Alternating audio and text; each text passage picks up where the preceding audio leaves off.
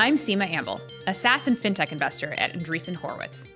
The number one question I get asked by early B2B fintech founders is how do I acquire my first set of customers, as well as how do I get my customers to trust me with their money? In my first 16, I chat with the founders of several prominent fintech companies and ask them about how they targeted their initial customers, what they did to win their business, and their hardest learned lessons. Today, my guest is my friend Waseem Daher, a three time founder and currently the co founder and CEO of Pilot, which provides bookkeeping, CFO, and tax services for startups and growing businesses. Given his experience, Waseem has a wealth of knowledge about finding customers in different contexts. We'll hear from him on how he thought about pricing and the importance of charging. Hint no one wants a discount surgeon. Also, how secondary signals often matter in an area like accounting where customers can't try before you buy, and never stepping away from doing founder led sales. Let's jump in. As a reminder, the content here is for informational purposes only, should not be taken as legal, business, tax, or investment advice, or be used to evaluate any investment or security, and is not directed at any investors or potential investors in any A16Z fund. For more details, please see a16z.com slash disclosures. Waseem, thanks so much for uh, for hopping on. Thanks for having me. Great to be here. Why don't you start by laying the context of sort of the founding story of Pilot and how you guys got started? Sure. So the founding story of Pilot is interesting. It's very, very intertwined with, I guess, our whole journey because my co-founders of Pilot were all folks that I met at MIT in undergrad. We'd also computer science together, and this is actually the third venture for the three of us. And one consistent theme across all three of the ventures we've been up to is they've been about solving deep personal problems. So the first startup was technology that could apply software updates without rebooting. For Linux, this was a problem that my co founder Jeff had in administering Linux systems while at MIT. Our second startup was a group chat tool which was born out of pain we had communicating with our team in our first startup. And then Pilot, as you noted, we do accounting, we do tax prep, we do CFO services for high growth startups. The reason we started it is because this was such a pain for us in our previous ventures. And we had deep conviction that the problem could be solved, could be solved better, that the future did not look like what happens today. And we felt we were the ones who could build it. Awesome. Um, and you want to just walk us through what you thought about as like the MVP product um, and what you wanted to start off with going to market with. Sure. So we had a, a very kind of firm opinion up front, which is I think the the quote unquote normal thing a tech company would have done here is to say, look, the state of accounting is slow and unreliable and tedious and incredibly manual. We are going to build a better software tool that will sell to entrepreneurs or will sell to accountants. And our perspective was no, we're not going to do that because I have never, ever in my entire life heard a founder or a business owner say, I can't wait to buy accounting software. Like, no, what the founder says is, I really need someone to solve this problem for me. I need someone who feels like they're on my team, someone that has my back that can take care of this for me. So as a result, we're a kind of weird shaped company, right? We're a tech enabled service. From our customer's perspective, we're an accounting firm essentially. But of course, when I close my eyes and think about the company, I think of it as a tech company. So as we thought about what was the minimum viable product, the minimum viable product on day one was well, you need to be able to do the bookkeeping for your customers. And the good news about that, though, is they want it done. They don't really care how it gets done. Right. And what you can do on day one is the same thing any accounting firm anywhere else in the world does, which is you can do the accounting by hand in QuickBooks, which is exactly what we did. Right, and I I feel like a lot of companies in your shoes, um, the the service or the the software being provided or sort of the product being provided seems seamless and fully tech enabled to the customer. However, in the back end, you know, as people like to say, there's a lot of bubblegum and duct tape. Sure. Um, so I'm curious, just if you wanted to just put a finer point on exactly what you what you were offering to their initial set of customers, and then what was going on in the background. I think that'd be helpful to share. Absolutely. So we started the company basically in January 2017. And the first thing we did is we called up startup founders in our network, and the conversation went something like this. It was, "Hey, what are you doing for your accounting or bookkeeping today?" "Oh, nothing." Well, what if we do it for you? And the answer was like, "Okay." And so what happened is Jeff and I are literally in QuickBooks doing the books for these companies, And then Jessica is looking over our shoulders and observing, like, wow, this piece is particularly slow. This piece is particularly error prone. Let me write the first few lines of software that will help do the most obvious, most tedious work more accurately, more reliably. And that's just like such an iterative process. So when we do it again the following month, well, we run Jessica's Python script, some stuff happens, the humans do the rest, so on and so forth. And over time, you know, the computer's doing more and more and more. And the account manager, in this case, me, is doing hopefully more of the high value, more of the white glove, more of the hands on experience. So you you started with your MVP there, um, and how many of how many folks were working on it? You had your three co- the three of you co-founders. Who else was was involved in the early days? Yeah, so we were fortunate in that basically right out of the gate we were able to raise a pretty large seed round because it was our third venture, because we had two exits prior, et cetera, et cetera. Um, so the first two hires we made were two early engineers. So it was the three co-founders and then our our two initial employees, both of whom were on the engineering side.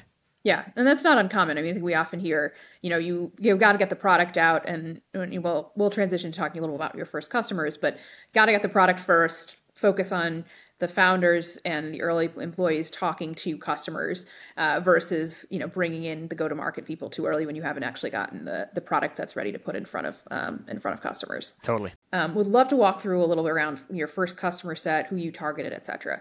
So, you know, tell me about who you first wanted to put a uh, pilot in the hands of, and and how you maybe defined your ICP, if that's what you called it, and did you did you work with them as design partners, and just a little bit about how you thought about your first customer set. Yeah. So the interesting thing about the shape of the problem we're tackling, accounting, or maybe I should say the back office generally, but if we limit ourselves to accounting, well, literally every business in the world has the problem, ranging from the tiny, you know, mom and pop operation to the pre-seed founder to the thousand person company to literally the Fortune 500. And so in a sense, like the TAM or the like possible customer was everyone. And so obviously we needed to kind of scope that down considerably to have some hope of building something that had good appeal to an initial customer base we could serve well. And our initial target was technology startups, and in particular, early stage technology startups. And the reason for that is sort of threefold. One is we knew they had the problem. We knew viscerally that they had the problem because they were us and we had the problem. So there's a lot of shortcutting you could do just to understand what it is you should build. The second is they have actually a quite hard version of the problem. And what I mean by that is the needs of the company when there are two people and it's, you know, pre-revenue and they're in the garage and the needs of the 300 person startup with the VP of finance and the controller and the full-time finance team are very different. And then the third and obviously like quite beneficial aspect of selecting technology startups is they were in network for us. We had good credibility there. It was just an easier on ramp to be able to attract and retain those initial customers. Yep. And there's obviously a very wide range of startup customers, and you guys have great networks.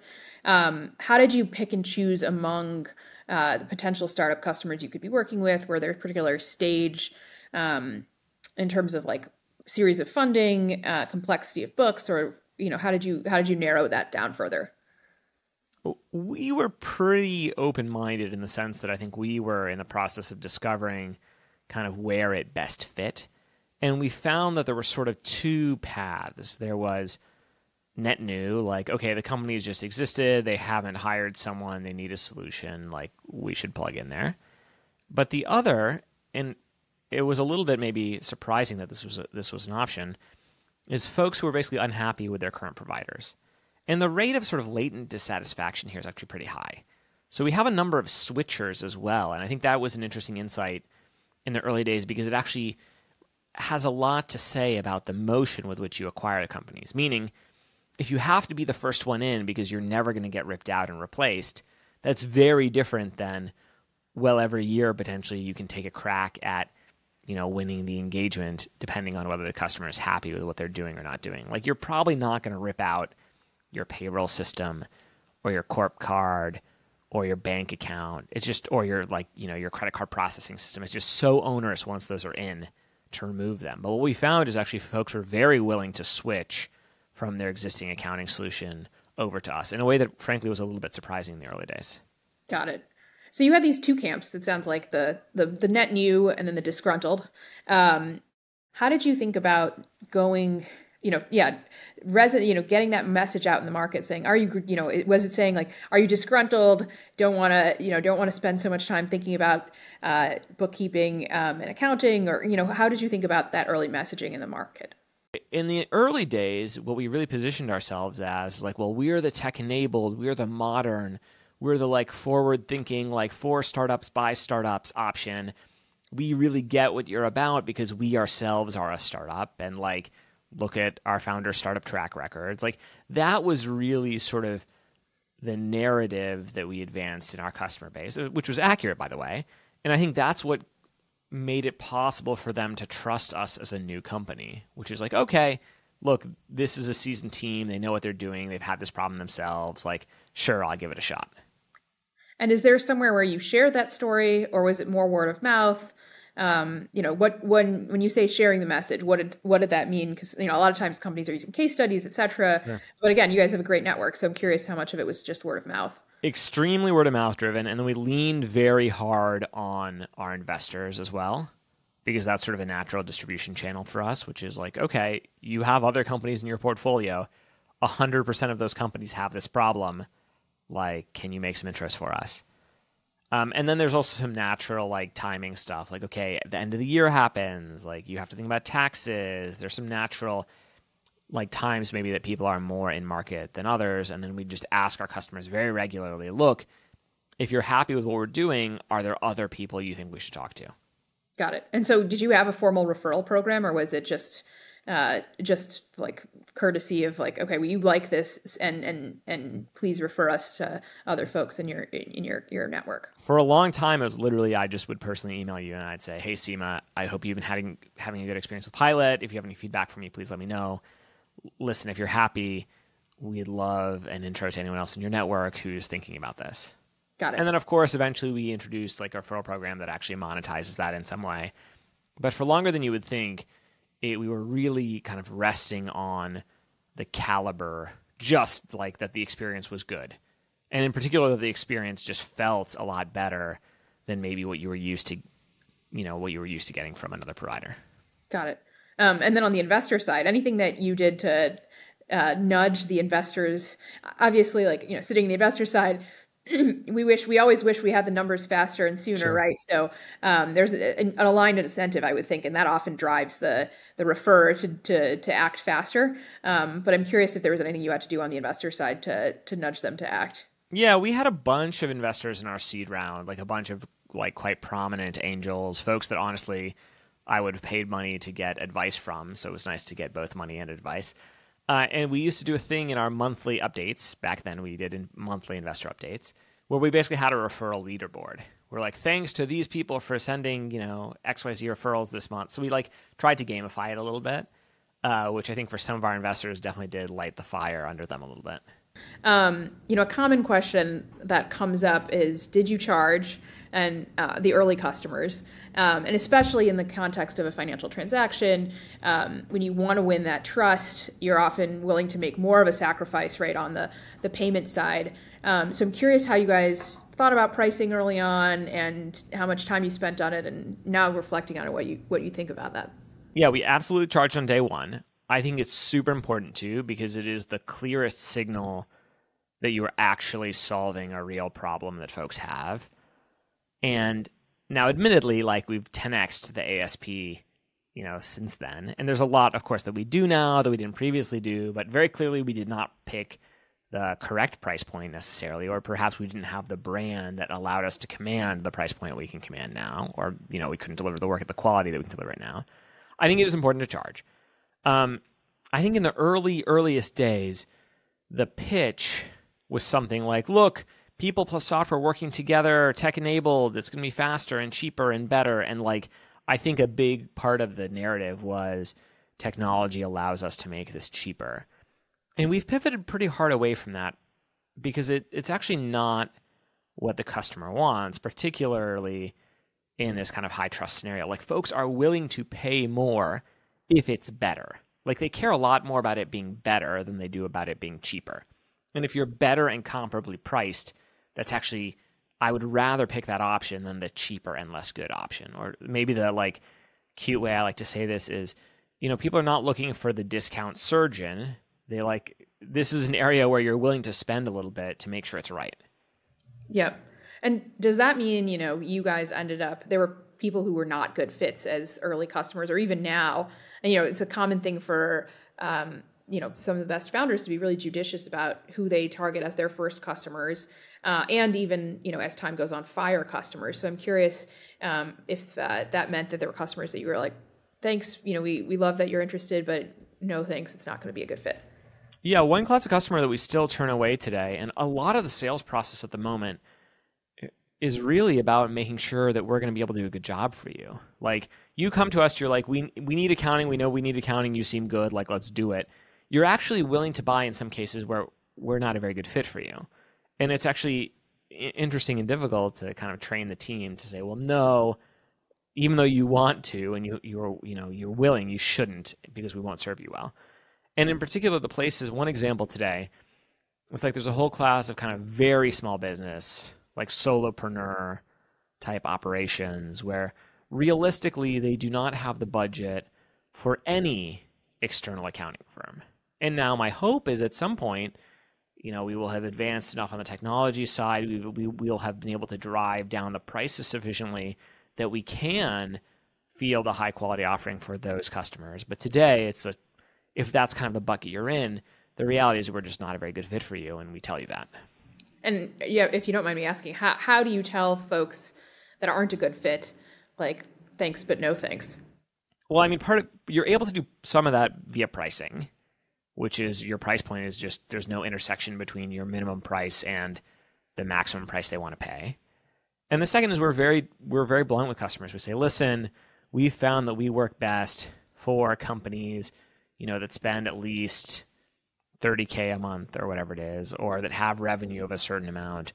And if your revenue is under that amount, you're probably just like, you probably should not select us. Like, our rule of thumb is basically you ought to be spending something like 1% of your total expenses on the accounting. And that kind of like passes the smell test too. Like, to, to exaggerate it, if I were like, you should spend 10% of your expenses tracking that other 90%. Like that feels wrong. Like it should not be the case that you're spending a material amount of your money tracking the rest of the money. So we found that like 1 1.5% like that's good and healthy. If instead that number is 10% or 20% or whatever, it's like, well, it's just not a good decision for you the business owner. Okay, well, so we've talked a bunch about like the, you know, first customers who targeted pricing. We'd love to talk a little bit about, you know, team um, you know, given that the team was really technical starting, like how did you think about founder-led sales and how long you wanted to do that when you brought your first um, go-to-market hire in? I'm like the world's biggest proponent of founder-led sales. I think it's like the best thing ever.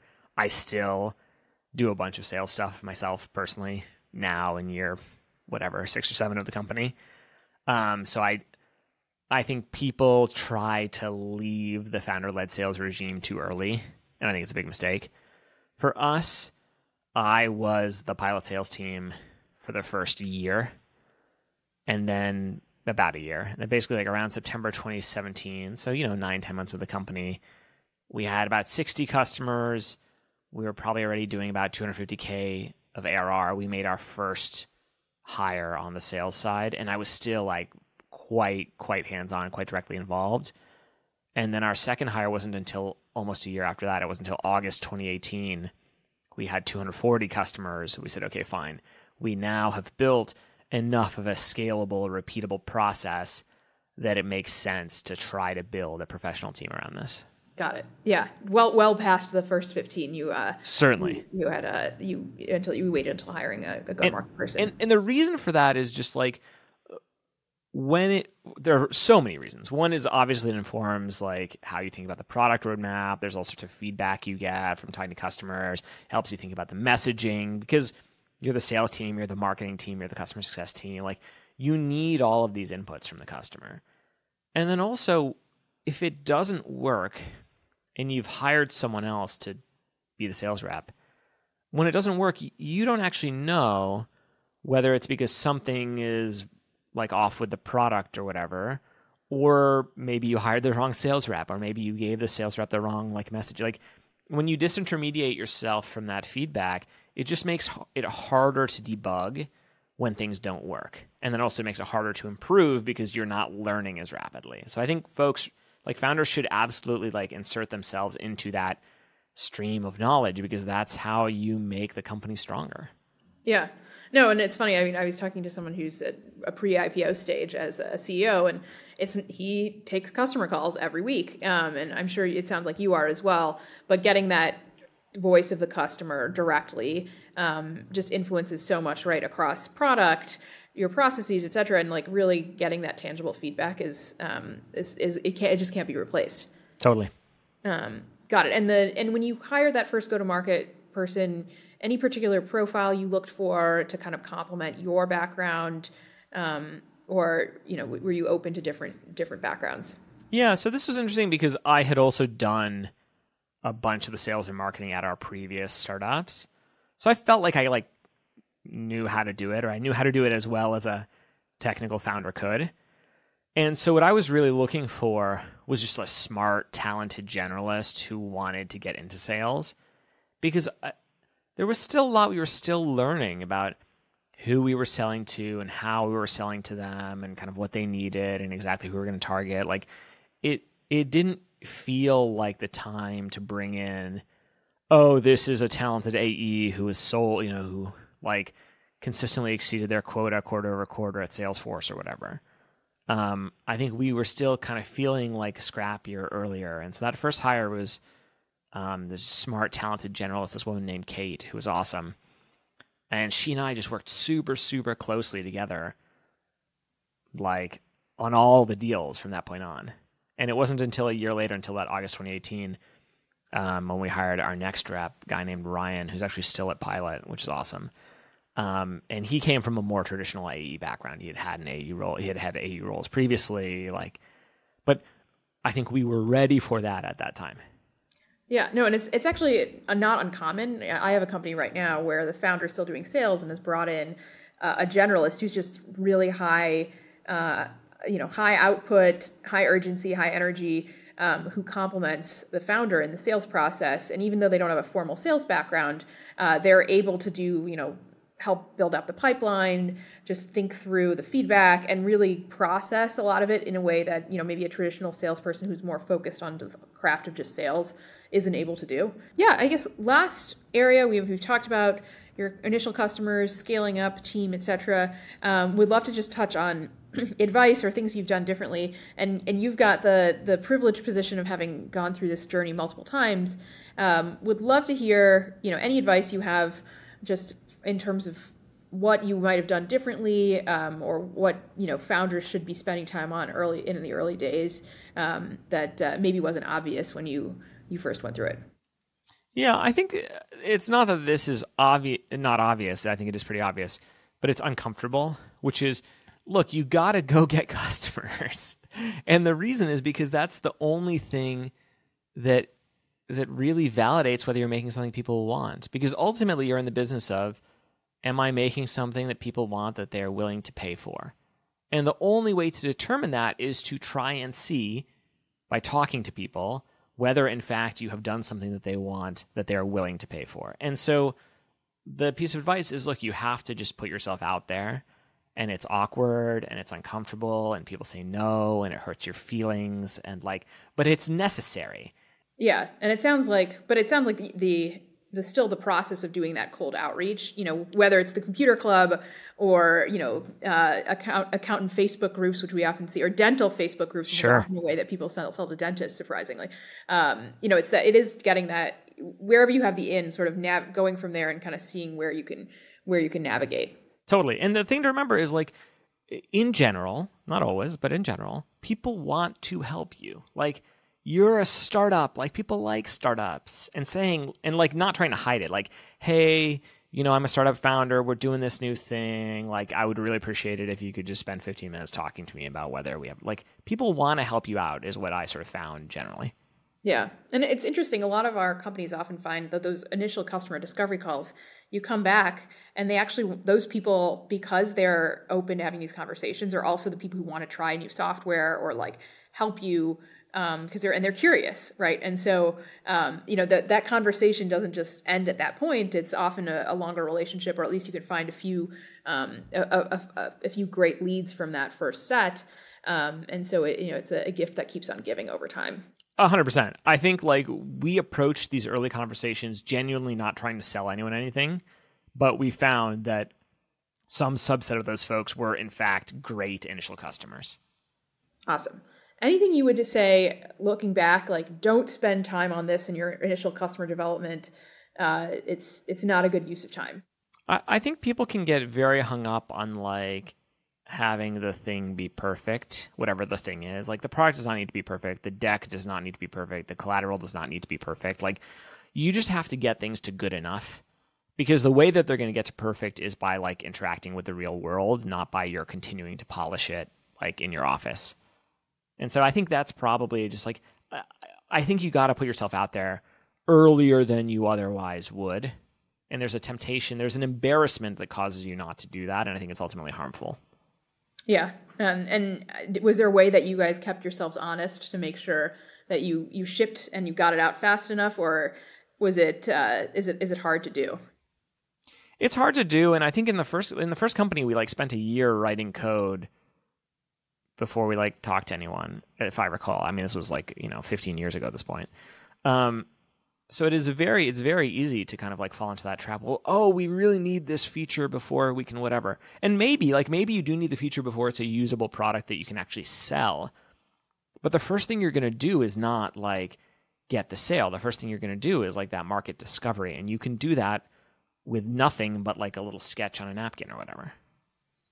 Yeah, no, and I, I, feel like a lot of times founders forget that they this, especially if you're more of a technical founder, that you can you can pre-sell or whatever that mean. You know, that can mean a lot of different things, but you can have those conversations. You can get a, a pretty good shape of what the product might be before actually having a product to put in front of people. Um, and and and as scary as it is to sometimes have that conversation or even sort of fudge where you are in that journey, um, it it uh, it can also save you a lot of time in terms of developing insights. Absolutely. Awesome. Well, yeah, thanks so much for joining me. And, and this is uh, fascinating to hear the story. Thanks for having me. I'd like to close by thanking my guests for sharing their insights on finding early customers and building strong businesses. You can hear the rest of my first 16 by going to a16z.com backslash podcasts and be sure to go to a16z.com backslash fintech for the latest industry related content. There, you can also subscribe to our monthly fintech newsletter. Thanks for tuning in.